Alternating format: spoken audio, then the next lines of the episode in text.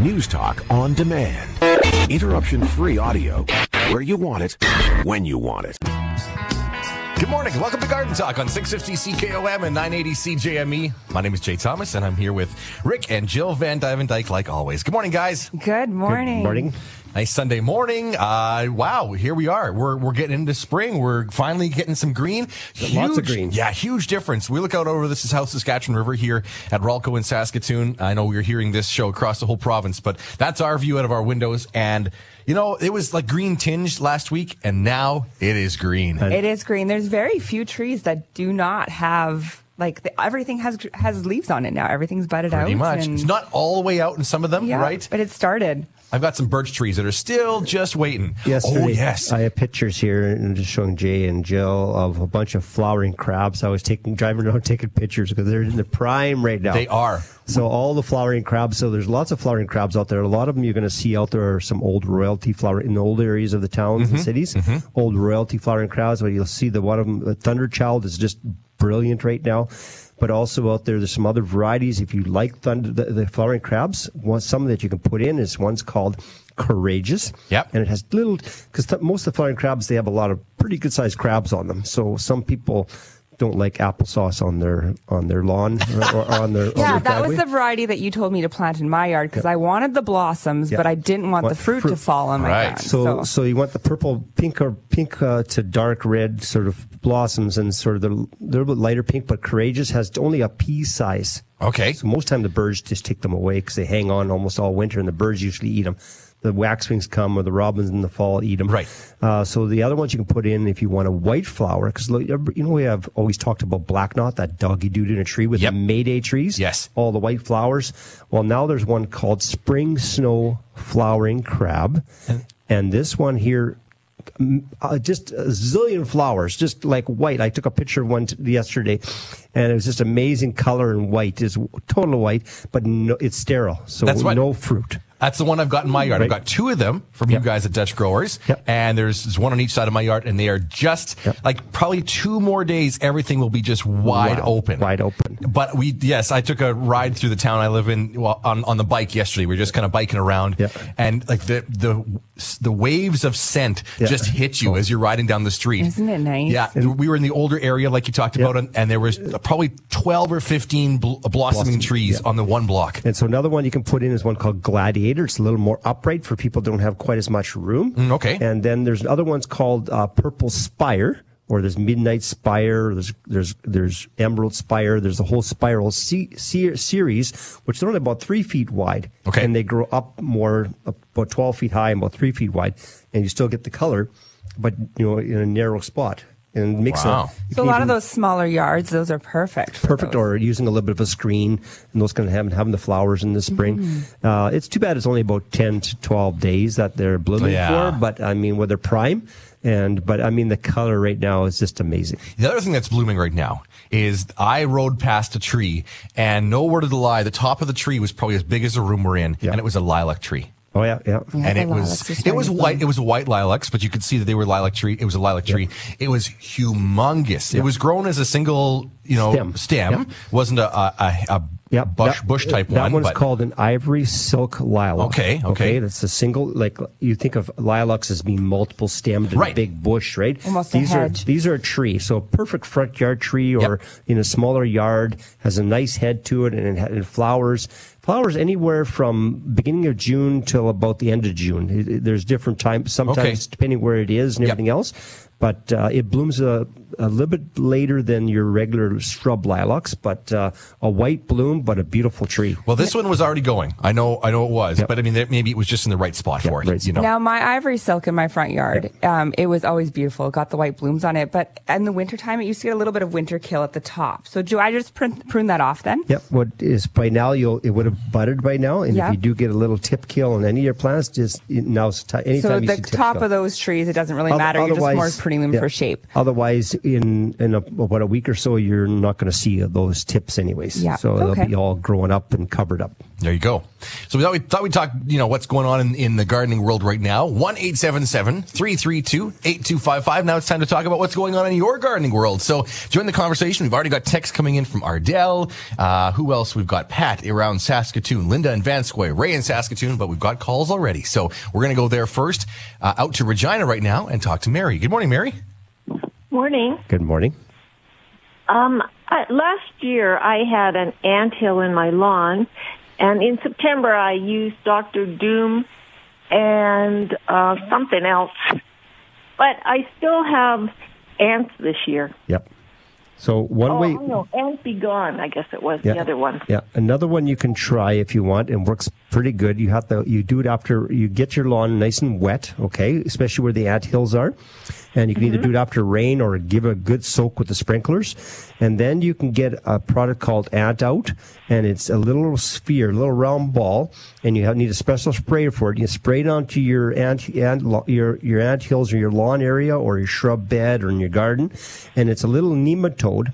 And this nematode is a little worm that goes mic- microscopic worm almost. It goes down to the nest, and then it mm-hmm. starts eating at the eggs. And once it starts taking out the eggs, it doesn't touch the adult ants at all. You'll still see the adult ants around, but it goes after the nest. And once the queen realizes that okay, there's something wrong around here, it'll pick up the nest and it'll go somewhere else.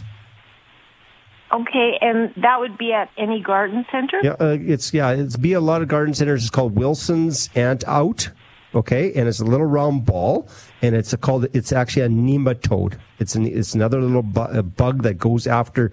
It's an attack bug that goes after ants. Okay, and there's and you can even get one. There's another one called Grub Out, and that one goes after cutworms or sod webworms and those kind of things. It does the same type of thing. But try this ant out, and uh, you should be able to get it at most garden centers, and it works really good. Okay, and the other thing is, what is the best lawn fertilizer for Regina area? Uh, for Regina area, there's lots of fertilizers out there. There's a, a s- uh, there's a Scott's fertilizer out there that's like Scott's Max. It's I think it's called. And that's probably one that you'll see that a lot of people use because it has iron in it. It has a it has a fifth number in it, and this is the fifth number. Uh, but otherwise, if you can find Oh, a you pro- know, I'm sorry. I didn't mean fertilizer. I meant grass seed. Oh, grass seed. Grass seed, yeah. there- There's just look for a Canada number one mix. Okay, unless you're going to be putting in the shade, then you want to find a shade sun or a shade grass seed. That's important because if you just put a sunny grass seed in a shady area, it will not grow very well at all. Okay. So, so it all depends on your location. If it's mostly sunny, just use a sun Canada number one mix sunshade grass seed, and it'll grow perfect for you. And you can find that at any garden center. Okay, and one more thing. Um, I put 30 10 10 on my evergreens before, but I can't find it anymore.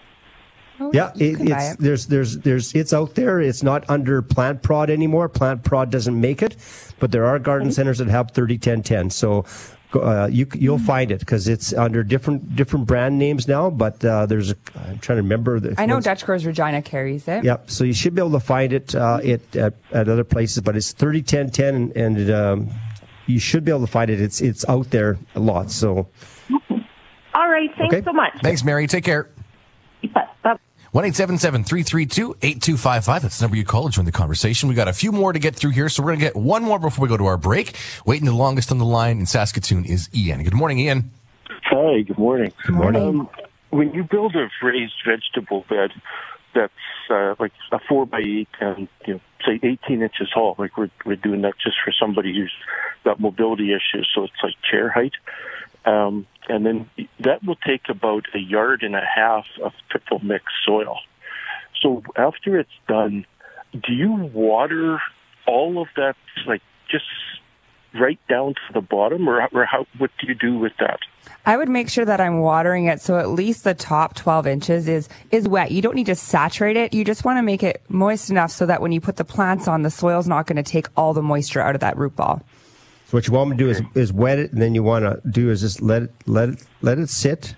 Okay, just like a good piece of meat. Sometimes you just got to let it sit for a little while And let it sort of let compact down, let it settle. Just let it settle and let it dry. The top dry before you go and plant it again. Okay, because to get the to get twelve inches down, the top's going to be pretty wet. Okay. Mm-hmm. And then you, and best thing to do is don't water it all at once. Okay, go in there and give it a good give it a good watering, and then go and water some other plants in the yard, and come back and give another good watering, and then go back and run some plants in the yard, and do it about three or four times, and then it'll you won't be mud at the top, and then just a little bit damp at the bottom. You'll get it more evenly wet. Okay. Or if you haven't added the soil in, as you're adding the soil, you can add a little bit of water in there so you're not adding completely dry soil as well too. Okay. And then one really quick question. I think it was two weeks ago. Uh, you were talking about fertilizers that go, that you've been put into uh, hanging baskets.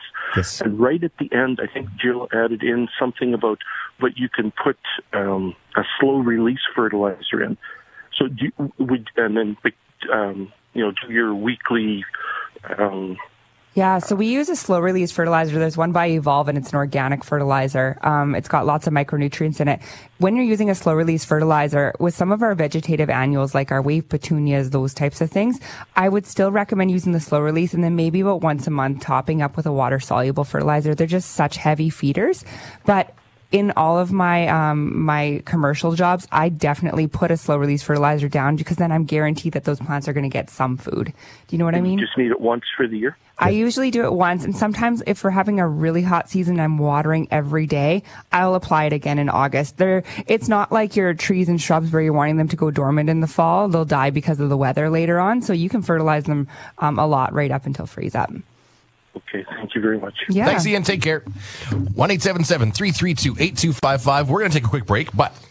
Coming up, Paul's got a call in Saskatoon. Uh, see buckthorn. We're going to talk about shade area of grass. We're going to get back to some grass questions as well, and a fern question from Lorraine, who's in Prince Albert. So, guys, hang on the line. We'll get to your calls as soon as we can, and we will get to that text line soon. I'm Jay Thomas with Jill and Rick vanDuyvendyk. This is Garden Talk on 650 CKOM and 980 CJME. Welcome back to Garden Talk on 980 CJME and 650 CKOM. I'm Jay Thomas with Jill and Rick vanDuyvendyk. Now, I've got a question about temperatures. We're going to get to that in a second, but we've got lots of calls to get to. So Okay, let's do it. We're going to get through some money, some, some calls because we've got people waiting for us. Yes. And then I'll get to my question we got a, a second for that. You gotta wait, Jay. I know. That's fine. That's totally okay. Paul is in Saskatoon, and we're going to talk about sea buckthorn plants. Hi, Paul. How are you? Good morning. I'm great, thank you. I hope everybody's doing well today. Absolutely. Um, yeah, I have a sea buckthorn that's in a bad position, a bad spot. Yep. Um, can I move that now, It's or should I wait until the fall? because now the sea buckthorn's probably into flower almost right now, right? Yeah. Yeah. So it'll be it'll stress it. So I would suggest waiting to fall now. If you unless you could unless it's a smaller plant and then you can actually move it with taking a ball of earth with it. Okay, without that ball of earth breaking. Yeah. So, no, that- so, so, so it doesn't so it doesn't go bare root. Basically, if it goes bare root, it's in trouble. Okay. Okay. Um, I have a fern that has breached the flower bed. Well, I have several that are breaching. They're like a weed. Uh, do I just cut that out and put it in another bed? Yeah, you definitely can. There's almost like little crowns or bulbs that they end up being, so you can just move those wherever you want. So just stick a shovel in there and Yep. pop it out. Pop, Pop it them out. out, pop them somewhere else. Give them to a neighbor. If I can just ask you one more quick question, I'm uh, I use uh, the alfalfa sprouts, uh, fish fertilizer. I've done bone meal in all my areas of where I've planted. Do I rotate those um, those other fertilizers like fish fertilizer one week, alfalfa tea the next, or Yeah, you could. Yeah, or you can mix them all together it, and make a home brew. It, Oh. it, it actually would work either way. I mean, so um, because it's not going to burn your plants because there's not enough nitrogen in all that. But I mean, it has all the other stuff. So, like I said, you could either rotate it, or you can make Yeah. a, you can make a brew. Mix mix it all together, then you just use that one mix every Yep. time you water. Yep. Yeah, fantastic. Okay. Yeah, my tomatoes did very well. They they went white on some of the leaves, but I think that was the temperatures just went down a little bit. Yeah, if the temperatures go down, and we're going to be talking about that a little bit later in the show. What's going to be happening this week and what to do to help prevent that. So Okay. keep listening. Thank you so much for your time, you guys. Have Thanks, a great Paul. weekend. Take Paul. care. Take care. 1-877-332-8255. We got to keep going with the text or the calls because they just keep coming in, which is fantastic. Uh, we're going to go to Prince Albert right now and talk to Lorraine. Good morning, Lorraine. Good morning, Good morning. My question is about a fern leaf peony. I have a beautiful fern leaf peony, but the tubers are exposed. They're up out, out of the ground. Now, should I be covering, the, covering those up, or should I just leave them the way they are? Um, I would probably cover them up a little bit. Peonies, it's probably grown and just the soil's kind of eroded away from the base of the plant. So you can cover them back up again, or you could even, when it's dormant, you can dig them out. So you wouldn't want to do that right now, and um, and then just plant them deeper next time But, too. but just the crown, not not up the stems themselves. yes, Okay. you want to make sure that it's it's just barely underneath the soil surface. And is, is it soil that I cover them with, or should I cover them with peat moss or something like that? Uh, you can just use soil or soil mixed with peat is really good too up there. Um, you want to st- stick with something consistent if it's been there for a while. Um, with the fern leaf peonies, sometimes if you move them too much, they will go dormant that year that you move them. So that's something to keep an eye off. If you think that you've moved them or done something different, and then all of a sudden a month later it looks like the plant has died, it may not have died. It's just that it's gone dormant for you. and, and too much peat moss around peonies will hold too much moisture, and they don't like that either. So don't use all peat moss. Okay. Mm-hmm. Okay, so soil, soil, and some mix. Yep. Okay, Okay. thank you very much. Thanks, Lorraine. Have Take care. night. You too. Thank you. Bye bye. 1 332 8255. Okay, we've got text to get to, but we've still got lots of calls. Going out to, looks like my hometown, out to Martensville. Hi, Rob. How are you? Hi, uh, I'm good. Big fan. Um, new to the gardening, but I have a little, I have a little yard in Martensville there, and there's the one half of it. It's always in the shade. It seems to be kind of a little more moist, and it's thinning out on me a little bit. And I like to have at least, you know, nice big grass. I was wondering maybe how you deal with that. Yeah. So that area where you're having a little, not so much, is more shade. Then just put add some some grass seed that's more for dense shade areas. And it has more more of the fescue type of grass seeds in them, which thrive in that type of location. Okay, and uh, and so what you can do with that because it still has those those shade area grass seeds still has some Kentucky blue, so it'll still blend in, so it won't look totally different. But uh, but otherwise, just don't use a shade blend because the shade blends they'll just slowly decline in those areas. So try that. Try the shade blend of grass seed in that area, and you'll have way better success. Okay, thank you. Perfect. Um, and second question, I bought some Miracle-Gro garden soil for my planters, and I planted them and I watered it. So next morning, uh, my whole yard it really was a potent manure smell coming out of there. I was wondering if that's normal or. A manure smell because well, I usually it- don't hear that from the Miracle-Gro fertilizer because that's not organic. But well, a lot it's- of no times, soil. She he was Oh, saying the soil. soil. Yeah. So the, the so most of the Miracle-Gro soils are, are have a compost in them. Mm-hmm. So it could be if they have the, some of the compost are made of types of manure. So you might have had just a heavier concentration in part of the bag. So you might get some smells, especially after you just watered it or something like that, right? And then you will get some of that, but that'll dissipate pretty quick. Now it's been out of the bag and open to the air. It'll dissipate fairly quickly. Okay. Thanks, Rob, for your call today. 1 332 8255. So we're going to go to the break here right away. Coming up in about a minute. We got a text to get to. So Bob, Lynn, and Brian, hang on because we're going to get to your calls as soon as we get back when we have enough time to answer them. Uh, this is from Pat, who's in rural Saskatoon. On the text line, my rhubarb plants have never looked better, but lowest leaves are turning yellow. I'm scared to overwater. Uh, so I haven't been. How often if there's no rain? And what do you do about fertilizer for that? Poke your finger into the soil. It should be, you should just feel like just a small hint of moisture. And if it's, if it's totally, totally dry, then give it a good watering and then don't water it again for a while. Okay. Uh, but if the bottom leaves, they're turning yellow. Sometimes it depends on the weather. It depends on, on how, some how thick they are and the top leaves are just shading the bottom leaves. Could have got frost a little while ago, Uh, right? You would see the frost on the top Oh, would you? Okay. mostly. Okay. And so the bottom leaves turning yellow is usually means something. Uh, it could be light. It could be um, a moisture too. Uh, yellow leaves could also mean too wet. Right. Okay. So that's why you want to probe the soil and make sure you check that before you do anything. Don't just water something because you think it might need water, especially with something like a rhubarb. And if those leaves are yellow and turning brown and dying, pull them off because you don't want that plant putting energy into those leaves. So get a moisture meter, Yep. or otherwise my old moisture meter, which is a piece of rebar. Yep. And then stick it into the soil down about six, 12 inches and see what the moisture's like, and then you can find out that way.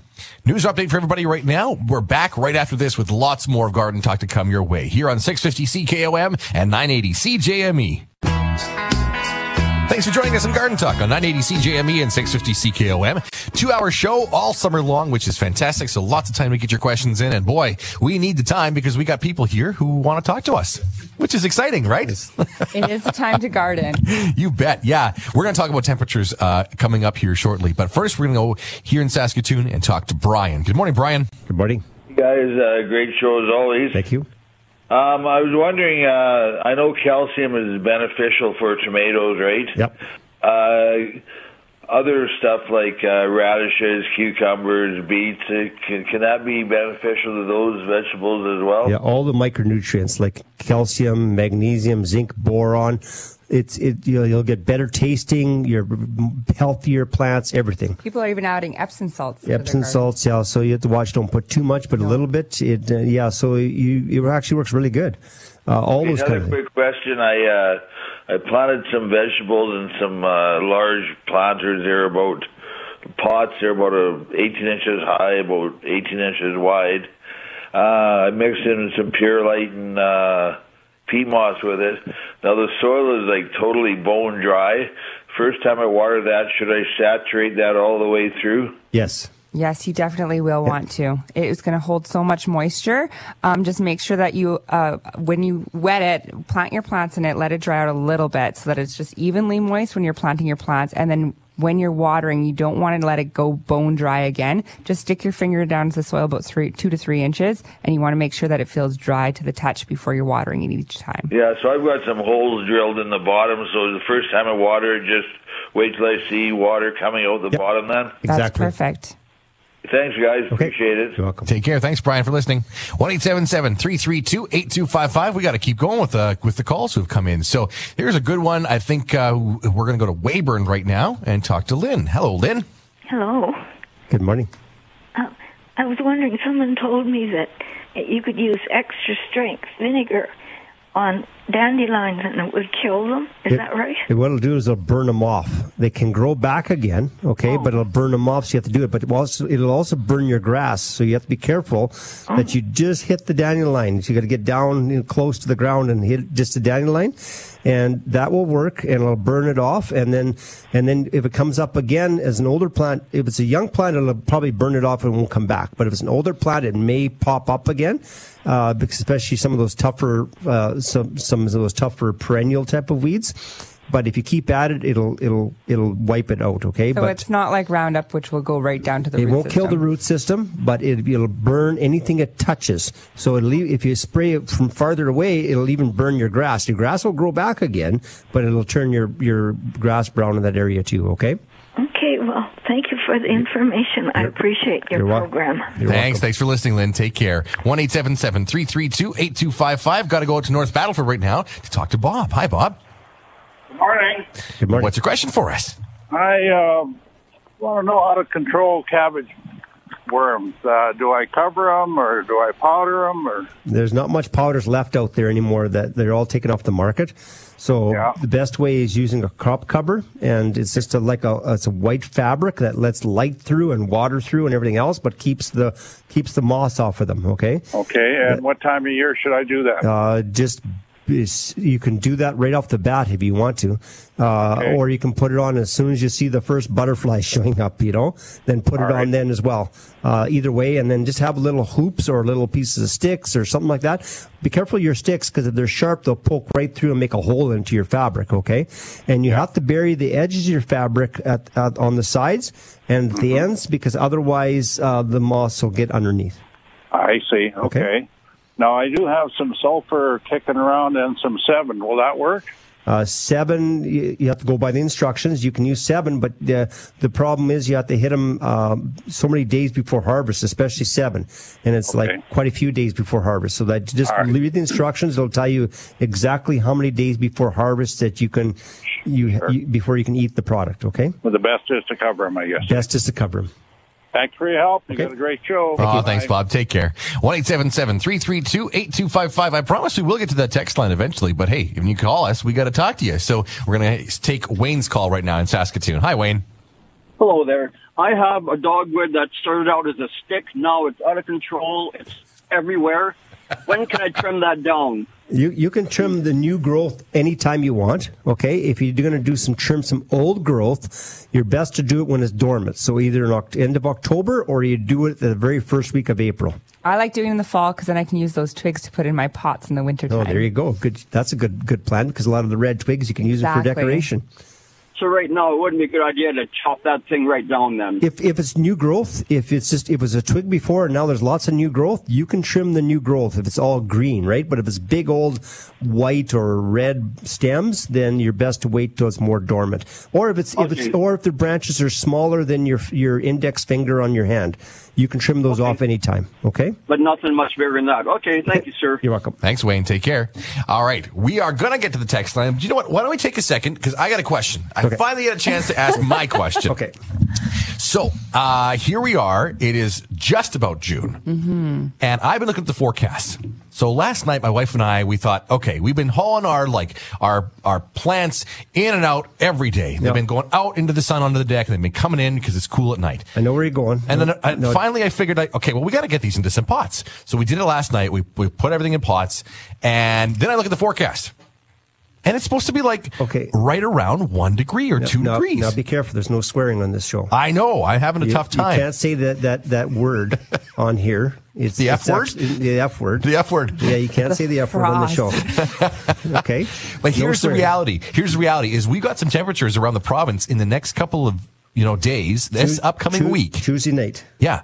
That what is it? What is it, what are you looking at, Rick? What do you see there? I see One. between two and zero. Saskatoon lows near zero. Regina on Tuesday night lows near two. Right. Now that's awfully cold. It is awfully cold, especially if you have like plants like potato vine, coleus, um, some of your tropical plants. Like I know we just planted up some restaurants and they have some tropical plants in there You too. put cucumbers out in the garden. Uh, cucumbers, Yep. basil hates the cold. Um, Right. Cucumbers, corn, squash, pumpkin, zucchini, watermelon. Those are all the types that do not like the cold. And if they get too cold, they will actually damp off, um, which means that they'll almost look like they've rotted at the base. Well, I'm looking at the other list. So you, you guys put out Dutch growers put out a really cool list Mm-hmm. of of temperature a temperature guide for bedding plants. Temperatures for the nighttime temperatures. right, your nighttime low temperatures. That's right for veggies, herbs, and then flowers. And I'm looking at the flowers: coleus, begonias, dahlias, like impatiens. Impatiens is one you gotta uh, watch for. Portulaca, potato vine. I have all those. So You got them so, all already? So Jay, one Outside thing yet? that, that you have to remember is, um, it, it, yes, the nighttime temperatures, you have them near a house, so you're going to have some heat that's going to come off your house. That is going to make it a little bit warmer than whatever. okay. Okay. So we'll add a degree or two there. Sure, Okay. sure. I'm trying to help you out here. but the other thing that you might want to do is, um, grab a blanket or, or a sheet. Just a sheet light. And I usually will take some stakes and I'll stick them in my container because the weight of it. I don't want it to, to Crush crush, everything, plants. especially if coleus and those types of things in the pots. So Yeah. I'll stick the stakes in and then I'll put a layer of a blanket over them. Now, do not use plastic or a plastic tarp. If you are going to do that, put the cloth or the sheet on first and then the tarp on over top. That will stop the wind if we get a cold wind. Or, or you can use a tarp as long as you use the, some more of those sticks as well, as long as the tarp or plastic is not touching any of the leaves. Right. Because the, the plastic will draw the cold right through to whatever leaves are touching will still get frosted, okay? So as long as it's not touching the leaves, you can use plastic, but uh, like def- if it touches the leaves, it doesn't work. So just a, a, a just a light sheet works perfect. So it's it's uh, we got to do something. Is basically what you're saying. It's either I got to put a sheet and take the time to put a sheet out there, or I got to haul them into the house. Yeah, one of the exactly. two. So what happens if, like, eh, let's say we get through this week, Mm-hmm. we go two or three weeks down the road, and we're getting to these temperatures. Like, is there any, at any point that these plants that we just talked about are actually going to be strong enough to to get through those temperatures, or it doesn't matter how long they've been In outside? Saskatchewan, it's not our first rodeo. I always say up to the first full moon in June, you can always get frost in Saskatchewan. Right. Okay. Well, after that, you're you're the risk of frost is almost, as far as I've ever had experience with, is very very low. Okay. But in answer to your question, can you harden these tropicals or can you harden an impatient Right. off and they can be more used to colder temperatures? Answer to that question is not really. Oh, okay. Um, it, it- they they're warm weather plants. They're grown in the tropics. We're not their natural environment. So what you're going to do is they might get cold. They might survive. You might get a little bit of browning tips on them. You might Mm-hmm. have to trim off some of that new growth. It's going to set them back. Okay. Okay. So it might be like where you normally, it, the plant's got to like get reacclimatized and be like, I need to warm up for a week and it's not going to do much growing because it's going to want to get the soil temperatures warm and everything like that again Yep. because it's gone through a little bit of shock. And so you're going to be going through that stage. So your plant might stay a little bit more stagnant for another week afterwards. Right. Like we had some grapes. I put some grapes that were in the greenhouse. I put them outside. They got nipped by that frost about a week and a half ago. Yeah. And so they got all crispy leaves on the top. But you know what? Grapes grow so fast that they'll just grow right through that in, in the next couple of weeks and you won't even notice it. Right. Like things like coleus potato vine, it, sometimes you might see a little bit of that browning on the tips. Yep. Just trim those tips off and you'll actually have a fuller plant in the long run. Tough part is if you've only got four leaves to start with and all four go brown, that's pretty much it. Or if So- it rots at the base, then and you're in it, trouble. we too. saw it on a couple of coleus we had. So- they weren't even out overnight. They were just out when it was a little cooler, and they didn't even like it. so yeah, So wait until eh, wait until after Tuesday if you haven't planted them. Okay, still put them out during the day, in at night. I know you're getting tired of that. Yeah, okay. but but otherwise, if you have planted on it, don't fret. Just put a little sheet over top of them for that one night, and you'll be good to go. There's lots of great saucers with casters on them that a lot of people are putting on under their big pots too, so they can just wheel them into the garage as well. So or wheel have- them wheel them all together on your deck and then put a sheet over top of everything, Exactly. right? Something like that. Okay. All right. Thanks, guys. That's good. We're going to take a quick break. Lori's t- uh, call is coming up, and then the text line is after that. I'm Jay Thomas, the Rick and Jill vanDuyvendyk. This is Garden Talk on 980 CJME and 650 CKOM. Hoping you're enjoying your Sunday morning. Welcome back to Garden Talk on 650 CKOM and 980 CJME. I'm Jay Thomas with Jill and Rick vanDuyvendyk, and we've got lots of text to get to, so that'll be in just a second here. But Lori's been waiting patiently, so we're going to go back to the phone lines here and go to Moose Jaw. Hi, Lori. Good morning. Good morning. Good morning. Um, I just live on a farm just outside of Moose Jaw, and several years ago I bought a Pembina plum. Now I've just been doing lots of reading, trying to find out what kind of fruit tree to plant alongside of it so that will pollinate. So there's so much varying information out there. So could you tell me exactly what kind of tree, what kind of fruit tree I can plant near it so that will pollinate? So the best is to get get a, uh, a Brooks Red plum because it blooms the same time. Okay, but otherwise, if you can find yourself uh, uh, an, an American plum, like a native plum, or Prunus nigra is another name for it. Uh, if you can find one of those and just keep, even if you and put it into a corner and just keep it as a small bush because it's a wild plum. It won't give you much plums, little tiny ones that aren't that good or anything. But I mean, the flowers is what you want to pollinate that that uh, that hybrid plum. Okay, like the Pembina. And Right, you'll have tons of them. But otherwise, if you want just another plum in the yard and just put what the best one to, to pollinate that one would be uh, Brooks uh, red plum. Okay, is that something that is uh, readily available at um, different greenhouses? Most you know? green, most greenhouses can have Pembina and Brooks Red and Brooks Gold, and we'll have a bunch of those ones. That they, they'll they'll they'll have that as well. Okay, perfect. Okay. Thank you so much. You're welcome. Thanks, Lori. Take care. Have a good day. Bye bye. 1 332 8255. You know, we got a text that came in that was very similar. So we're going to answer that text right now because I think it's right along the same lines. And this is from Linda, who's in Vanscoy. She says, Hey, Rick and Jill, got a question about a pear tree.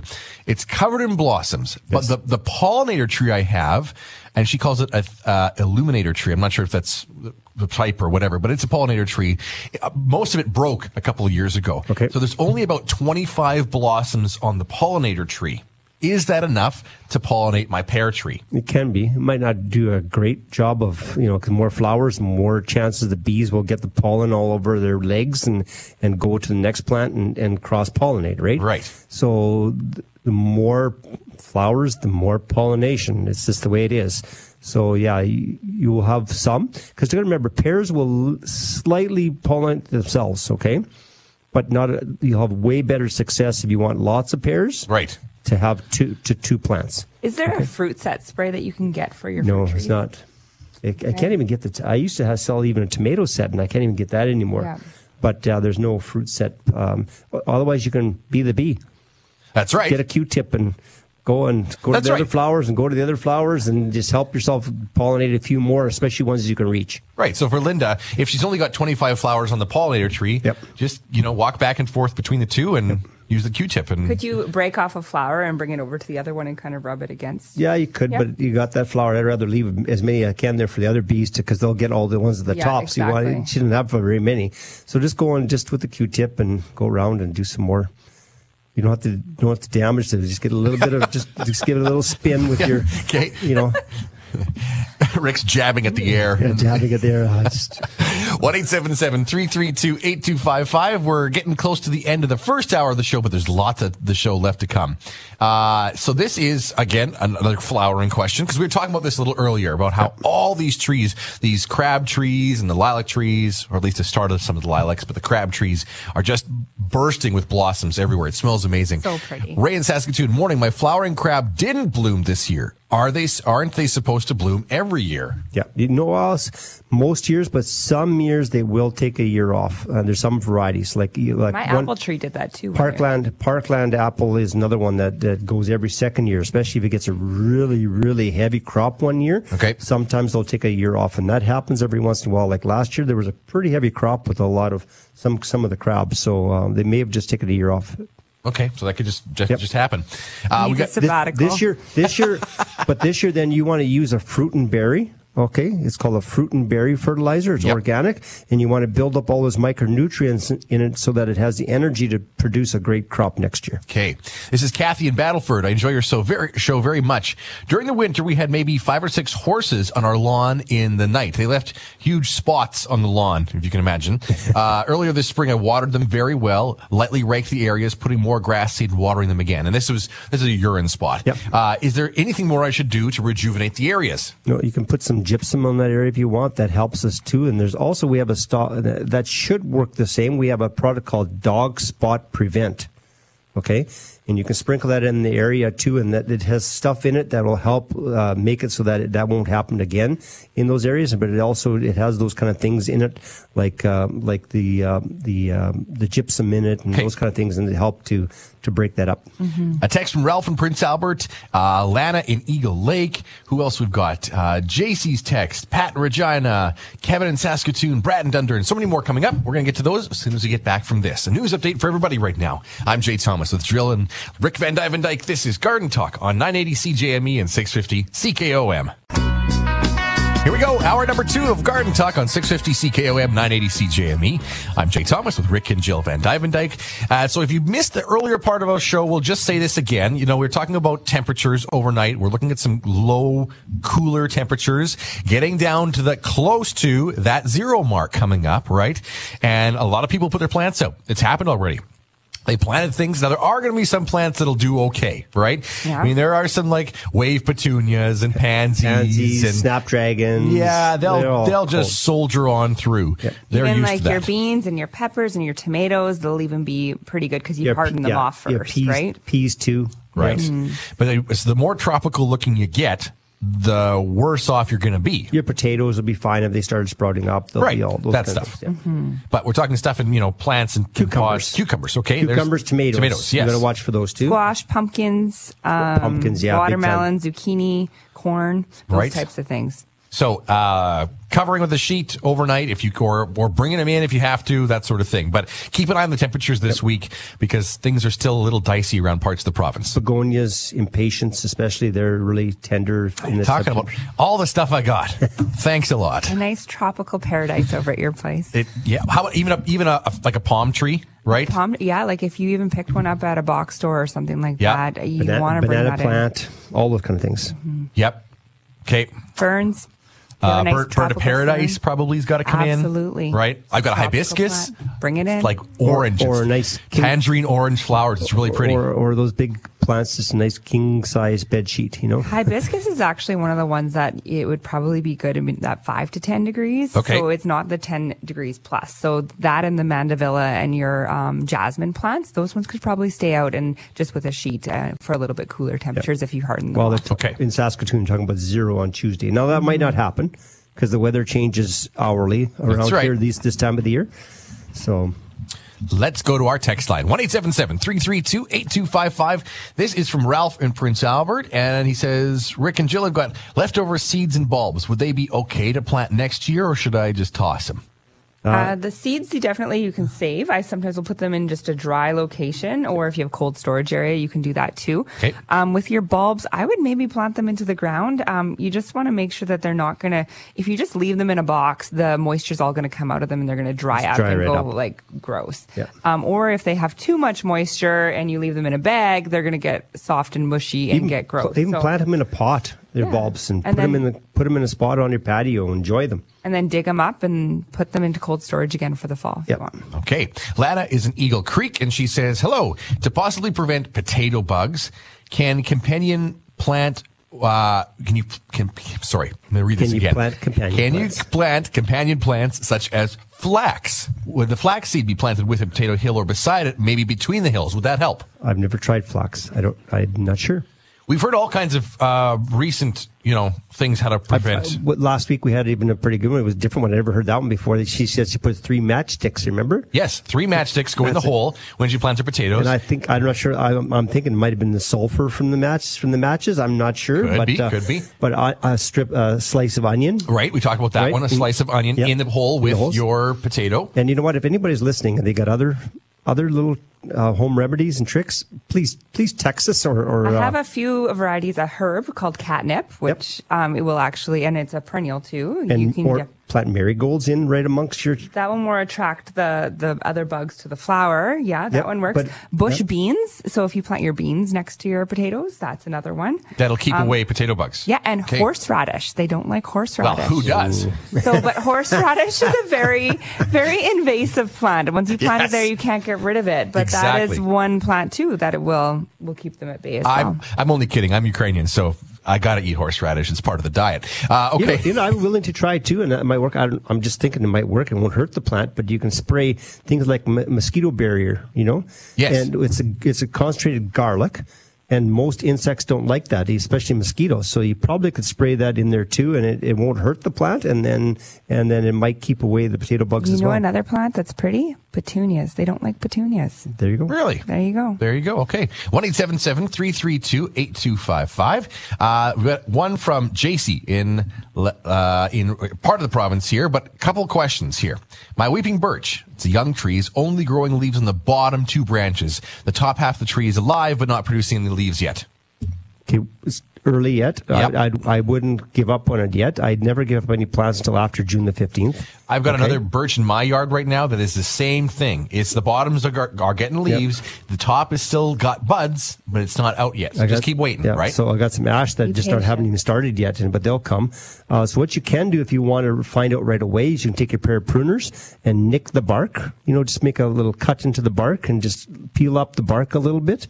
Just a just a superficial one. You don't have to dig right in. Mm-hmm. And then if it's green underneath, it'll still come. If it's totally brown underneath, then it's that's done. It's not going to come back. Okay. Right. I'm finding the same thing with my perennials. Some of them are up a foot or so already, and some of them are barely even poking out of the soil, and some of them aren't poking out of the soil at all. But when I actually dug down a little bit, there's new growth there. So be patient. We're still early. Spireas, hydrangeas, they're all coming from the base. Uh, I'm seeing that lots. So just be patient. It's we are we're whole spring. People forgot what it was like a week and a half ago.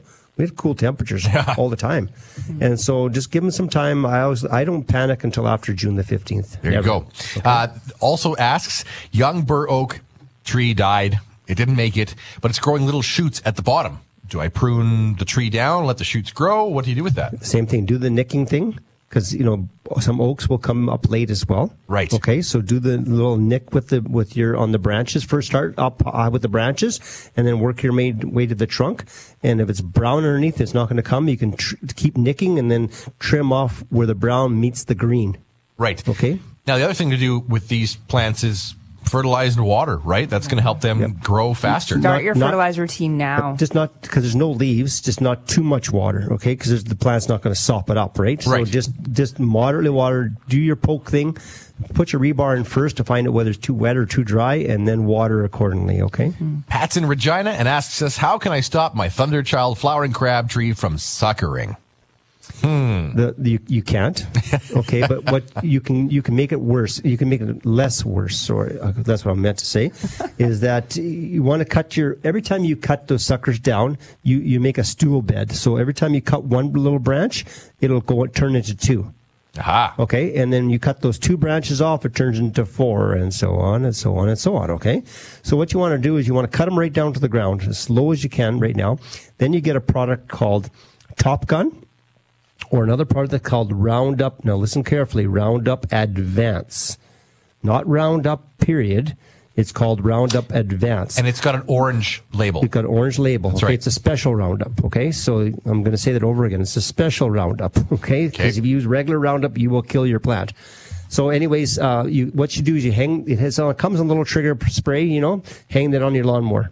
And then every week, when you cut your grass, if you see a little leaf popping on the ground from where the sucker's coming up, just give it a little psst. It'll burn. Basically, it's a horticulture uh, um, um, soap and a horticultural vinegar. Okay, and so when you it'll burn them off, and then it, when you burn them off like that, it doesn't stool and make more branches. Okay. There you go. Let's squeeze in one more text before we get to our, our break here this hour. Uh, this is Roger, who's in the Warman area. He says, We're starting to build our house on some land we bought just north of Martensville. We'd like to get some landscaping started. My question is, is there anything special we should do for planting trees, shrubs, fruit trees, heavy clay, and rock? We have very little topsoil on site. So if we're going to start planting trees and shrubs and stuff out there, what's, what's the process? The process, if you have very little topsoil, you want to at least make your hole two to three times wider than your container pot that the plants came So if you're into. buying a tree and it comes in a, in a in What a- size in usually? A 10, five or ten gallon pot, let's Yep. say. It's got to be whatever size that pot is. If you have no soil at all, go three times wider. Okay. If you got some topsoil, like you know four or five, six so the inches. depth isn't as important as the depth, width. Depth isn't as, as important as the width. Ah, okay. Okay. Yep. Width is more important. You only have to be maybe two or three inches deeper, and then make sure you pack that down, which is important. Yep. The soil before you put your plant in. Now, if you're heavy clay, would you want to put some rock in the bottom of that too? If it's really heavy clay, and especially if you've got any water that might drain off your grass to that area, toward that tree, uh, yes, because what happens when you dig a hole into that clay, you're digging a bowl. Okay, and then you put nice that nice beautiful topsoil in, and the water goes down to the bottom of the bowl and stays there, and that's where you, you want to be careful. When it was really, really, really hard, you can, what you can do is you put a, about three or four inches of rock on the bottom, and then you get a piece of weeping tile. And you put your plant in the hole, put some topsoil on top of that rock, put some um, put some um, um, uh, your plant on top, and then what you do is you put a piece of weeping tile vertically beside the root ball, Oh, and then you backfill the hole, and then you fill that piece of weeping tile that's sitting on top of the rock at the bottom full of rock again, and now you got a chimney yeah. that's So- draining out that that from underneath and up. It, it has some air movement that'll go up and through your plant. Isn't that cool? Okay. Okay. So use that basically that that application. and that should stick about an inch or two above the soil level. Okay, that at the top of the soil. Right. So for for Roger, that's that's the way to do it basically for anything he wants to plant.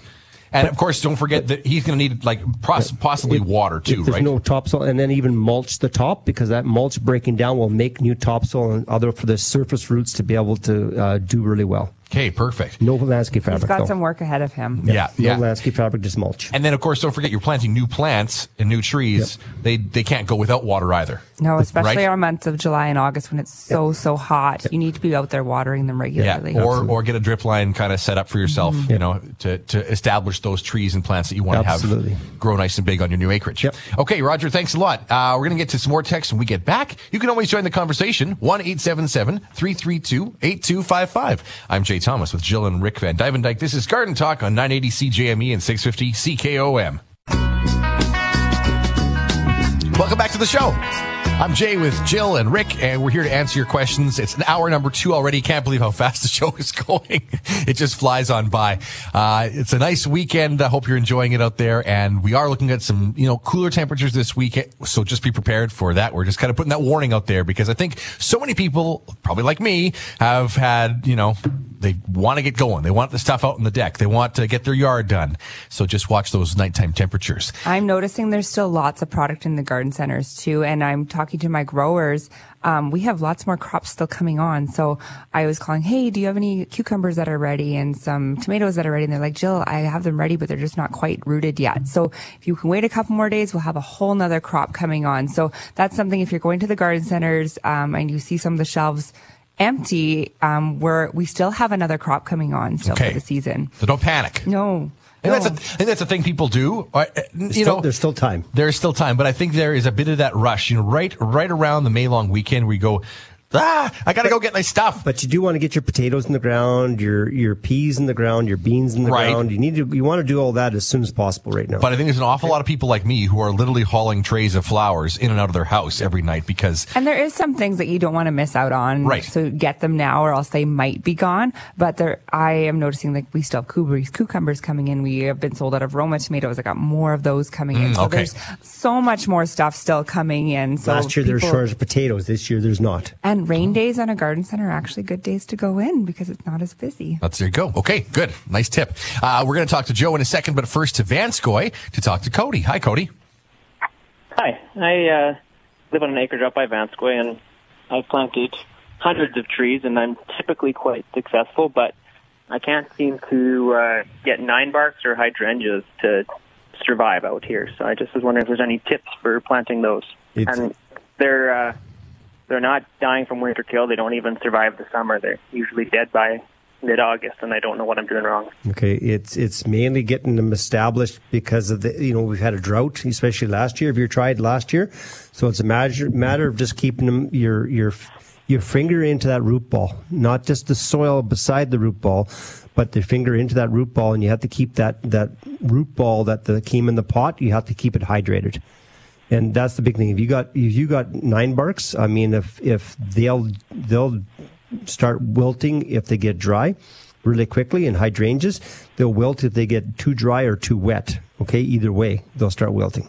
And hydrangeas, Yeah. I find, don't do as well on a west or a south exposure. They like the sort of east, East, side of the house. east or, or north, a little ways away from the house, so they get enough sunlight, like uh, in the mornings, like three or four hours in the morning and three or four hours at nighttime.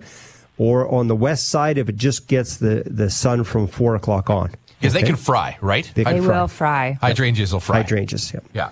But nine barks are they the same as that? Like, I, Nope. yeah, Nine barks um, have haven't nine, nine barks out of my acreage. Just a matter when you're first trying to establish them, you just have to keep them hydrated because. And what you want to do too is when you first pull them out of the pot, is that what I call everybody laughs at me when I say this, but tickle the roots out. okay, just just loosen the out the you know the balls are, because they grow they have roots that grow pretty quick. So usually the roots are spiraling around the outside edge of the pot.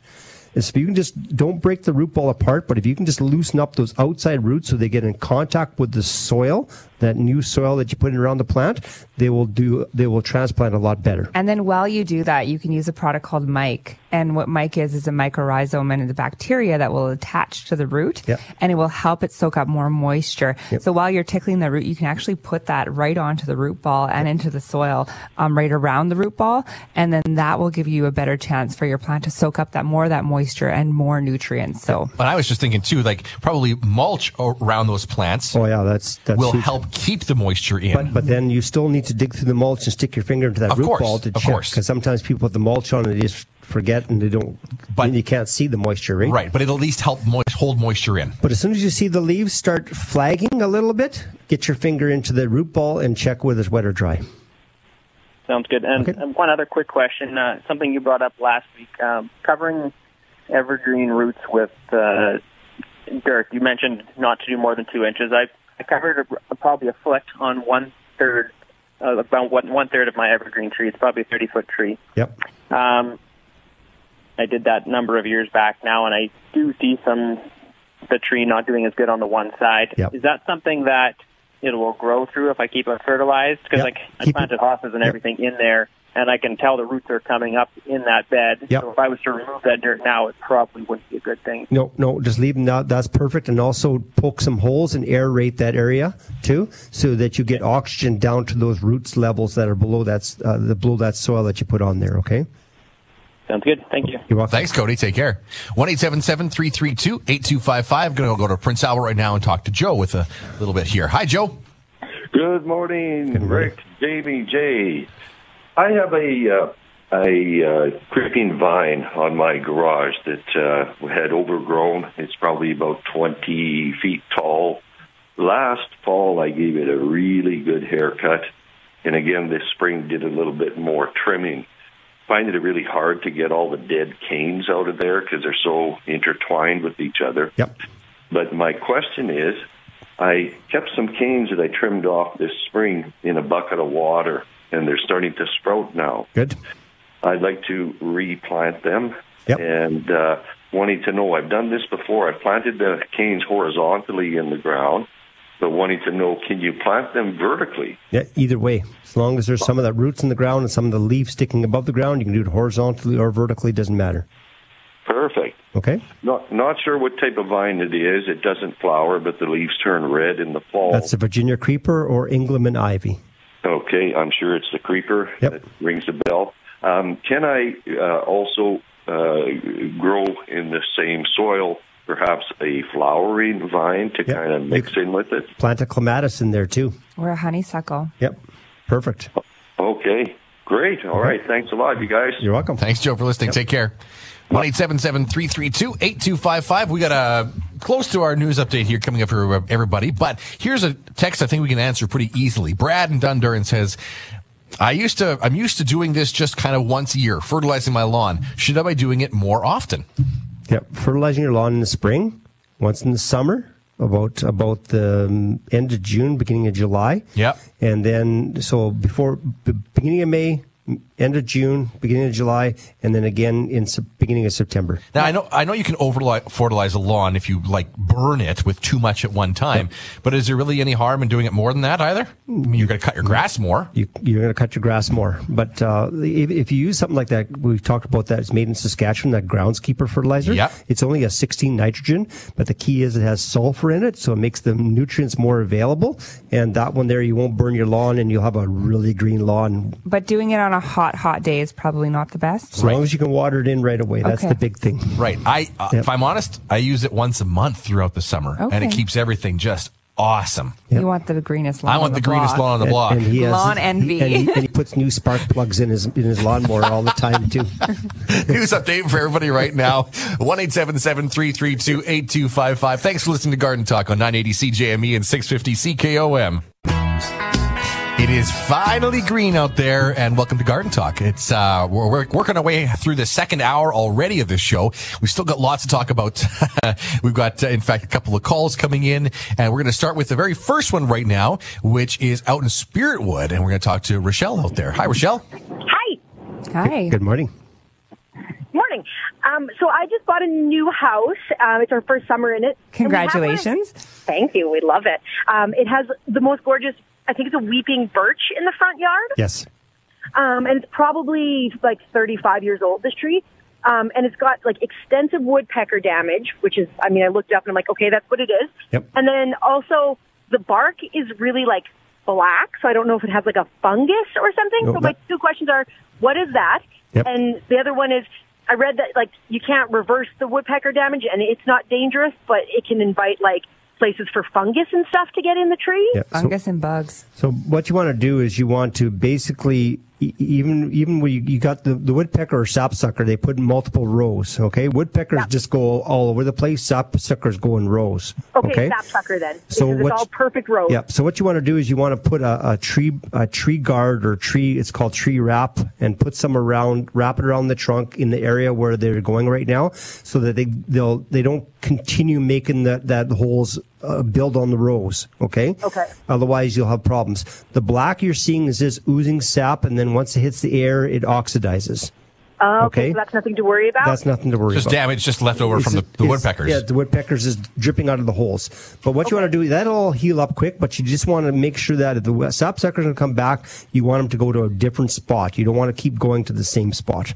Okay? well, I have noticed that like he's even going on like the branches and stuff. Yeah, yeah. So just and what you can do out there too is you can get yourself a um, basically it's called a a, a, a bobblehead scarecrow, which is an owl.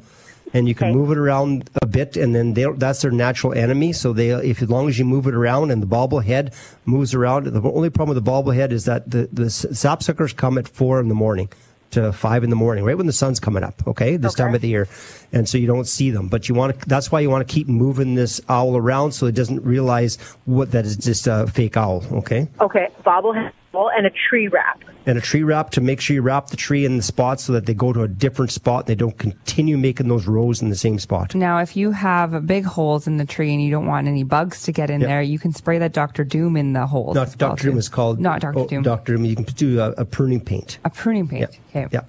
Oh, a prune. Okay, I have Okay. a can of pruning paint. Yep. You could do that Um, too.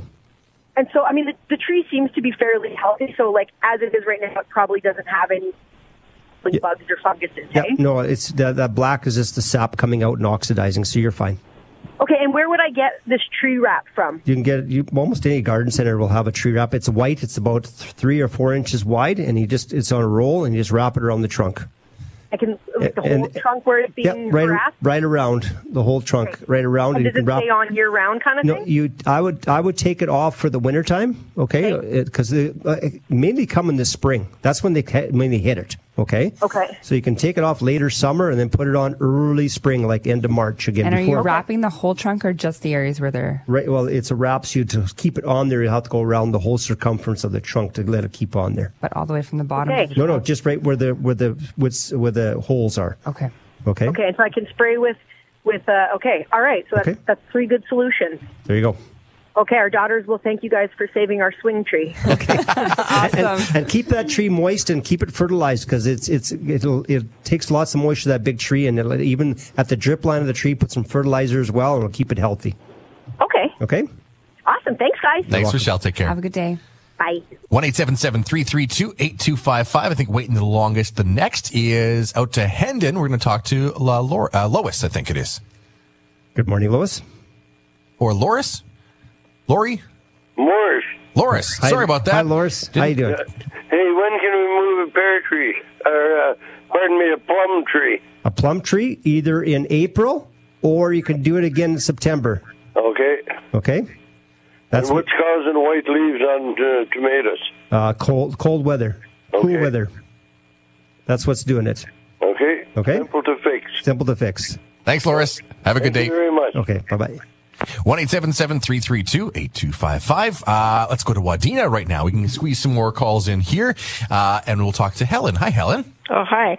I was I was when I was transplanting my petunias and cabbages and stuff onto the garden. I used that quick start, Yes. and I was just wondering if I could uh, fertilize after I apply that, or how many days do I after I? As long as you use an organic fertilizer, not a high nitrogen, you can do it. You can start. You can start in your regime like you would normally do on your fertilizer. If you're using a liquid fertilizer, you could do it every couple of weeks, right? And your petunias, once you start watering every day, every second day, you can fertilize once a week. Yep. What kind of fertilizer? Um, I like using a 20 20 20, 15 30 15, or even a 28 20 works good too. Okay, so I can use twenty twenty in all the plants that I put out. Yep. Absolutely. And it, more if you're using it a lot often, just go half strength. If you're using it a lot, you like just you go half strength, Uh-huh. and then that it'll do perfect, and it'll, your plants will do way better. Because I use quite a bit of that uh, quick start. You know, I, I watered them. I mean, Yep. when I put in the hole, and then I watered them after I put the plant in and covered it up. And I was just and they're still wet, so I was just thinking, well, is that good to fertilize now or not? Not a problem. No. Okay. Okay. Very good. Thank you, Helen. Take care. Sure. Yeah. Sure. You too. Bye. One eight seven seven three three two eight two five five. We're going to get to that text line with the lightning round when we get back after this, but we're going to talk to uh, Catherine, who's in Saskatoon first. So, hi, Catherine. Hi. I bought a beautiful succulent arrangement, uh, which I'll be keeping indoors. Uh, it has a lot of watermarks on the leaves. I tried two different uh, things on it. One is milk. One is water with a bit of vinegar on it. Apply with a Q-tip and wipe off the excess moisture. I find the milk works better than the water. I'd like to hear your advice on it. Um, well, the water marks that you see on a succulent, the one thing that you want to do is you just, you don't want to press too hard when you're wiping them off too. You're wa- more wanting to polish them, but you're not wanting to press too hard or else you'll actually get bruising on all of the leaves on your succulent plants. So it's a little bit different than when you're maybe wiping down like a fiddle leaf fig or a dracaena where you can just take a cloth and just wipe them down. And it's, it's very time consuming what you're doing as well too. But honestly, um, like a microfiber cloth or a, a glass cloth works really good. And just with a little bit of water and go through and, and wipe also, them down. also use when you the water you're going to use, make sure it's distilled water or rever- or reverse osmosis water. Yeah. Okay, so it takes mm-hmm. all those minerals that's causing those water stains, so you're not just putting more on. Okay. But watch how strong, if you're using vinegar, how strong vinegar is, because then you'll just burn your plants as well too. Okay. What do you think about using milk on there? I've never heard that before. Well, milk has a protein which usually takes away a lot of like fungus and that kind of stuff. Mhm. But I've never used it. No, As a for- cleaner. as a cleaner. No, No. I've never used it. I've heard olive oil being used as uh, you mix that a little bit with water and you use that and it uses great as a leaf shine as well too. So you can try that too. Can you see milk doing any harm to the plant? No. No, I No, no. can't. I'm just not sure if it's maybe gonna, if you use too much, if it's gonna maybe stink a little bit, if it, or, um, or if you maybe leave a little bit of a residue afterwards. I'm not too sure. I've never done it before. Okay. Okay. Alrighty. Thank you. Thanks, Catherine. Take care. 1 332 8255. We are going to take a break and then we're going to get back to the lightning round of texts when we get back after this. So lots coming your way. I'm Jay with Jill and Rick vanDuyvendyk. This is Garden Talk on 980 CJME E and 650 CKOM. Welcome back to the show, and this is what we're going to call the lightning round for the text line with Jill and Rick. I'm Jay, and we got lots of texts to get to through, so we're going to get to as many as we can on the air. If we don't, uh, we'll text you back after. Julie in Battleford, I have some crazy spruce trees that I've trimmed into a, a bush, about 10 years old. They grow like crazy last year. I couldn't go get and trimming them until the fall, so pruning was brutal. This year, the needles on the end of the branches have browned, and there's lots of sap. Uh, anything I should that should be done? No, you can just, uh, if you want, you can do a trimming on them right. Well, they'll bleed a little bit right now, but I mean, that's the reason why. From the trimming, you're just getting sap pushing out. So uh, if it's brown, you, if you want, you can just leave them because the new growth will cover that up really quickly, or you can give them a little light trimming again. Okay, Carol's in Saskatoon. I've got a Schubert cherry tree, which we cut back a bit to remove some black knot. The tree uh, is suckering, which we treat with Path Clear. Yep. Only a temporary fix, she says, of course. And Yeah. Path Clear you can't get anymore, so it's now called Top Gun. Top Gun. Suckers are now invading the lawn. What to do? Can she Uh, dig, a, dig a trench and put a vertical barrier in the in the ground? She can, she can, like it'll suck her out, so she can, as long as she goes far enough away, she has to go be past the drip line of the tree. Okay. Okay. Because otherwise, if you cut some of those roots off, you'll, you'll, if you cut them off, it'll hurt the, some of the branches. Okay. So if you get past the drip line of the tree, you can dig a trench and then put some landscape powder vertically down at least 12 inches. And then that'll keep the roots from growing out into the lawn more. Okay. From that location.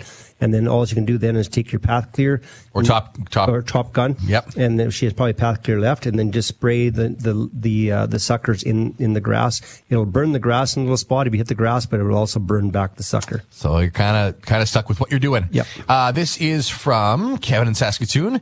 Hey guys, uh, my grapes still don't have any leaves. Can I move them? They're they're about two feet tall, two years old. Uh, if you take some earth with them.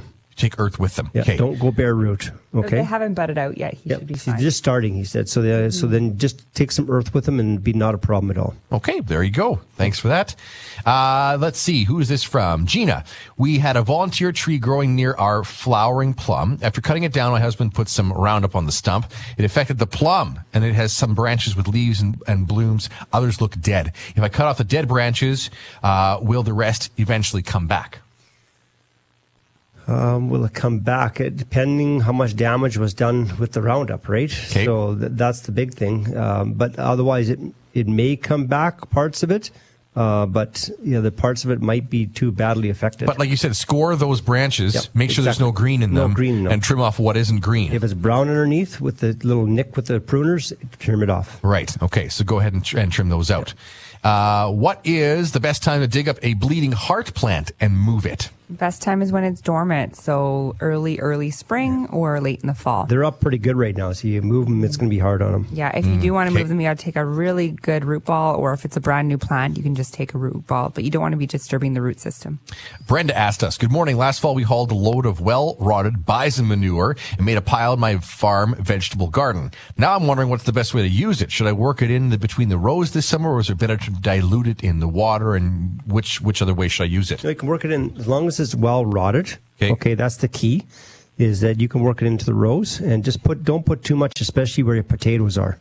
Okay, because Right. otherwise you'll get some potato scab. Okay, but the area you can just work some into the soil, and uh, just just a little bit at a time, and then because otherwise you can spread it more evenly around when you next spring, and then rototill it all evenly into your garden. Otherwise, that way. We asked the question earlier, you know, how to take care of potato bugs. And Sandra in PA says, my guys, uh, my parents were infested one year with potato bugs. We watered with a tea made of pine boughs and it killed off all the bugs. Yeah. Pine boughs. Okay, cool. So Very neat. The, the, there's a lot of people that make a tea just for drinking uh, out of um, out of some pine, white pine needles. It's supposed to be really good. So And it takes care of the potato bugs too, apparently. Cool. Bonnie in Saskatoon, I've got three cedars that are about 15 feet tall. I'd like to cut two to three feet off the top. Can I do that now? One of them is looking very thin and brown on the outside. Do I need to do anything about that? yeah, fertilize every three weeks. Mother's Day to July 15th, Okay. and then that'll help bring it back. Now, how tall is it? 15 feet. 15 feet. Cutting wants to cut two to three feet off the top. Yeah, you can do that. Uh, it's not a problem. I like I like to do it in in in March or first week of April, or I do it in October. That's really better for them. But it, you could do it now, and it, those ones are smaller branches up there. It won't hurt it that much. We talked about Roundup Advance earlier on in the show. Yes. Roundup Advance, Advance. the orange bottle. Yes. Uh, Willa in Regina says, "Good morning. Will this work on my lilac trees that are suckering all over the place? Anything that suckers. Okay. Anything that suckers. Very good. Okay? It won't kill the tree. It'll just get the sucker. June in Assiniboia. I've got a 20 year old Scotch pine that last year started to go brown, needles falling from the top down. Uh, how on earth can I stop it? It's getting close to the bottom branches now. From the top down. Yeah. Whew, that's a tough one because uh, if it's go- usually it doesn't go from the top down, it usually goes from the bottom up. But uh, top down, I wonder if she has a bore into it. Uh, look for sawdust around the base of the plant. Okay. Um, otherwise, top down, you don't see a top down dying out that much on the pines. Uh, maybe send a picture to rick at dutchgrowers.com and I can take a better look at There it. There you go, June. So do it that way, and then Rick can have a better conversation. He ask a few more questions there, Yep. too. Uh, this is Susan. I think we got time for one more here.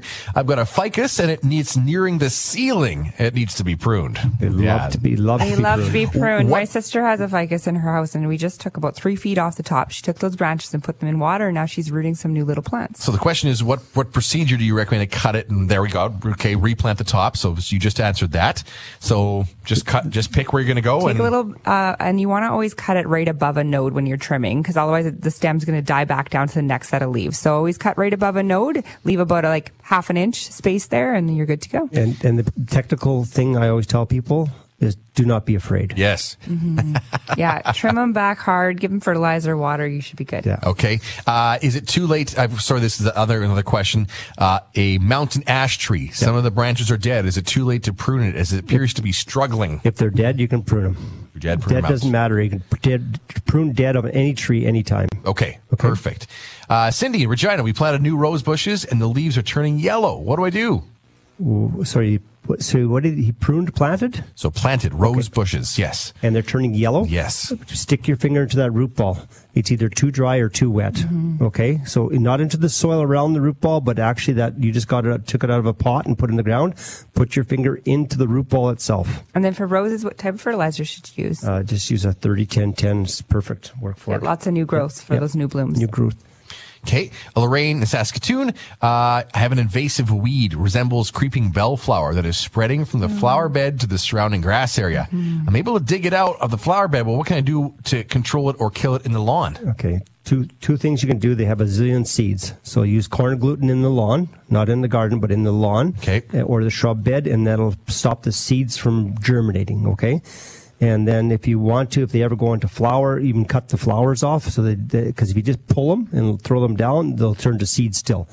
Okay. And then you can still use, for the live plants, you can use a, a weed killer like, uh, like Killex or another one is, um, there's one with iron. It's, um, Weed B Gon. Weed B Gon. Yep.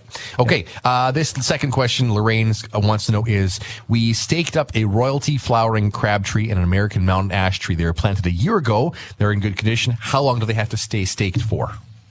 Uh, for one year. So if they were staked last year, this summer they can probably come They off. can take the stakes off. You just No. want that root system to go out and, so it can and hold if the tree up. it still looks like it's still not sturdy enough, then just re loosen those ties and retie them because otherwise it'll choke off.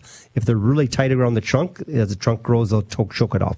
If we missed your text, we'll text you back after the end of the show here, and we've got one call we'll get to it as we get uh, off the show. But thank you for listening. Two hours goes by fast, and you're having Oh. fun.